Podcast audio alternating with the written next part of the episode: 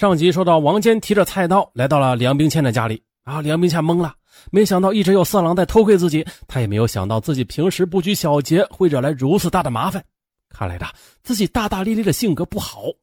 她向王坚祈求啊，求求王坚放过她啊，求求不要伤害我。但是王坚他哪会善罢甘休呢？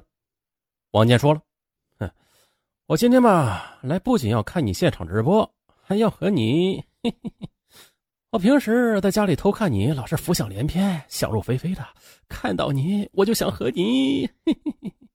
哎呦，我去，这上文太淫，不是这王坚笑了太淫荡了啊！梁冰倩立即说了：“不，你不要这样，你现在还很年轻呢，现在正是你人生的黄金时代。如果你强行与我发生性关系的话，那你就是强奸，法律上会构成强奸罪的。我跟你说吧，我是西南政法大学学法律毕业的。”我知道你这样做的后果很严重，要被判处3年以上10年以下的有期徒刑。那你现在还很年轻是吧？如果你要被判刑了，你就要在监狱里度过你的黄金时代。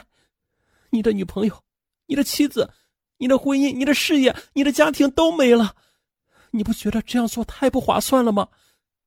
我还知道你是我的邻居，那如果你强奸了我，你肯定逃不掉的，公安机关一定会把你绳之以法的。梁冰倩编到自己西南政法大学毕业生的身份，就是试图用法律来感化劝说王坚回头是岸。但是王坚好话歹话都听不进去了，他说呀，哼，我走出这一步已经想好了，我也管不了这么多了。今天要么我先和你发生性关系然后杀了你，要么我先杀了你之后再和你的尸体发生性关系。我每天呢在房间里偷偷的观察你，我也是个正常的男人，我满脑子想的都是你，满脑子都想和你。这一番对话之后，梁冰倩的心情反而是越来越平静了。她见王坚执意要发生性关系，就说：“你看这样行不行？只要你不和我发生性关系，我愿意拿钱给你。啊，对了，你看我身上有200元的现金，你拿去吧。”我操，耍我是吧？梁冰倩见王坚发怒了，他连忙说：“不是的，我银行卡上还有700元的存款，我全都给你，你拿去吧。”和朝思暮想的美女共处一室，王坚已经不在乎200元钱了。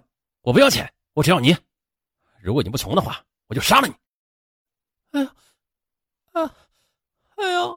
这梁冰倩突然倒在地上打滚呻吟，她气喘吁吁的，上气儿不接下气儿。快点！我的心脏病，我心脏病犯了，药在那里面。梁冰倩一边满地打滚，一边用手指着柜子的方向，喊着王坚帮她在柜子里取药。你是怎么了你？王坚也被这突如其来的变故惊的是惊慌失措呀！他知道这心脏病发之后弄不好也会死人的，他赶忙的放下菜刀，手忙脚乱的在柜子里、床头柜里到处乱翻。哎呦，你别说，最后还真是在床头柜里找到一瓶药。然后王坚拿着药后扶起梁冰倩，梁冰倩上气儿不接下气儿说：“水。”王坚又端来水，让梁冰倩把药给服下了。服完药之后，梁冰倩说：“这屋子里空气不好，我透不过气来，你去把窗子打开，让我透透气吧。”王坚赶忙打开窗户，又把梁冰倩扶到窗边透气。这梁冰倩吸了几口气之后，感觉舒服了点。过了一会儿啊，王坚又见梁冰倩没有先前那么严重了，说话呀也平和了许多，他估计没有多大问题，之后又把梁冰倩扶到床上躺着。但是发现了这梁冰倩依然在继续呻吟着，但是听着这呻吟声，再加上梁冰倩躺在床上啊，活脱脱的一个睡美人啊！不知不觉中，王坚的邪恶念头又冒出来了。看着自己冥思苦想、做梦都想得到的美人近在咫尺啊，王坚实在是忍不住了，他上床去把梁冰倩的双手给摁住，欲对梁冰倩实施强奸。可梁冰倩苦苦哀求：“不，你别，求求你放过我吧，我给你钱。”见王坚没说话，他又说：“我有900元钱，你如果嫌少的话，那你如果不伤害我，我可以找我的父母、同学要，只要你开个价，我放了你。”我还怕你向你父母同学要钱的时候报警呢。你放心吧，我不会报警的。行，我可以答应你啊，我有个条件，你把衣服脱光之后让我拍照，如果你敢报警啊，我就把裸照散发出去，看你以后的脸还往哪搁。王坚一边说一边去拉扯梁冰倩的衣服。不，你给我滚开，你流氓！梁冰倩毫不留情的一把推开了王坚。哎呀，老子今天不要你了啊，不是不要钱了，老子今天要的就是你。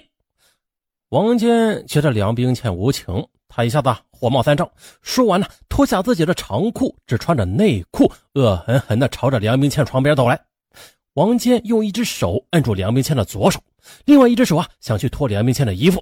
梁冰倩边反抗边说，你就是杀了我，我也不会愿意的。梁冰倩在反抗时，她想到了床头柜和房间的柜子上有化妆品以及一些瓶瓶罐罐的东西，他就有意无意的乱踢，将这些东西踢到地板上，希望能够引起左邻右舍的注意。可能是因为当时邻居睡得都很沉，而且响声也不大啊，这样做根本就没有惊醒邻居。而在两人对抗中呢，王坚还不忘威胁梁冰倩说，你他妈是不是想死啊你？梁冰倩很顽强，并且一直在反抗中寻机脱身。突然呢，梁冰倩一下子从床上站起来通过床头柜一脚又跨到窗户上，他骑到窗沿上，一只脚朝着屋内，一只脚朝着窗外，大声的呼喊，救命，救救我！王坚见此慌了神连忙跑过去拉住梁冰倩朝房间里的那只脚让他不要喊叫。可梁冰倩又央求王坚，求求你不要伤害我，你要是伤害我的话，我就从这里跳下去。梁冰倩的声音被同一栋楼的5楼的邻居王先生听到了，王先生想出门看个究竟，但是被王妻给拦住了。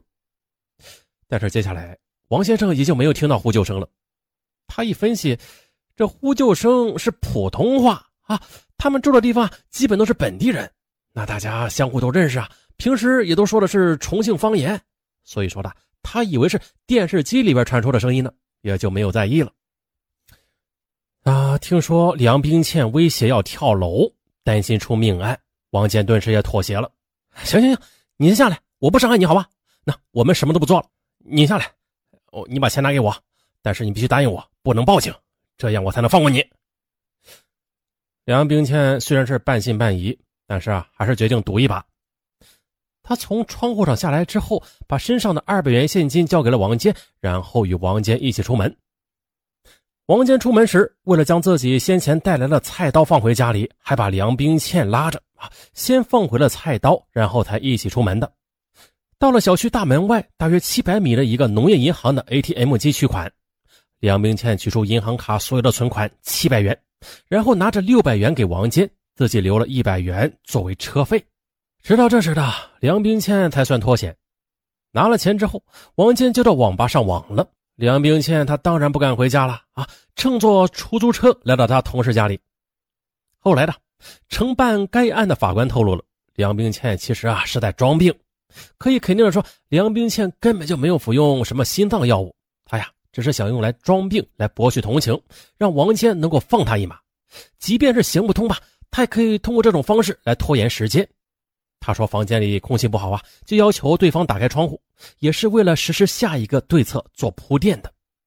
而且最终成功的保全了自己的贞洁，并且达到自救的目的。整个过程梁冰倩用了3个小时，其中他躺在地上装病就用了30多分钟。我审了20年的刑事案件，像你这样的受害者我还是第一次见识。承办该案的法官说，梁冰倩的心理素质很好，遇事也是沉着冷静大凡这类案件的受害者都应该学习他学习他与犯罪分子的斗争中的斗智斗勇的精神和方法。这王坚放走梁冰倩之后梁冰倩在同事处稳定情绪之后，就到公安机关报案了。警方在2010年10月18日在重庆的一家网吧将王坚抓获。王坚也是因为涉嫌强奸罪未遂和抢劫罪被起诉。王坚辩称了，我只是想强奸他并没有想过要抢他的，是他答应放弃强奸之后他主动的提出拿钱给他，他只是接受了，所以不构成抢劫。但是法院审理认为，虽然王坚的首要意图是强奸，但是在其实施威胁行为过程中，这导致梁冰倩的内心持续恐惧。那王坚所称的主动提出给钱，也明显是他为了保护自己不受侵害而采取的一种被迫行为，并非一般意义上的主动自愿。所以王坚不仅构成强奸未遂，还构成了抢劫罪。法院在2011年4月13日以强奸罪未遂和抢劫罪合并判处王坚13年徒刑。活该。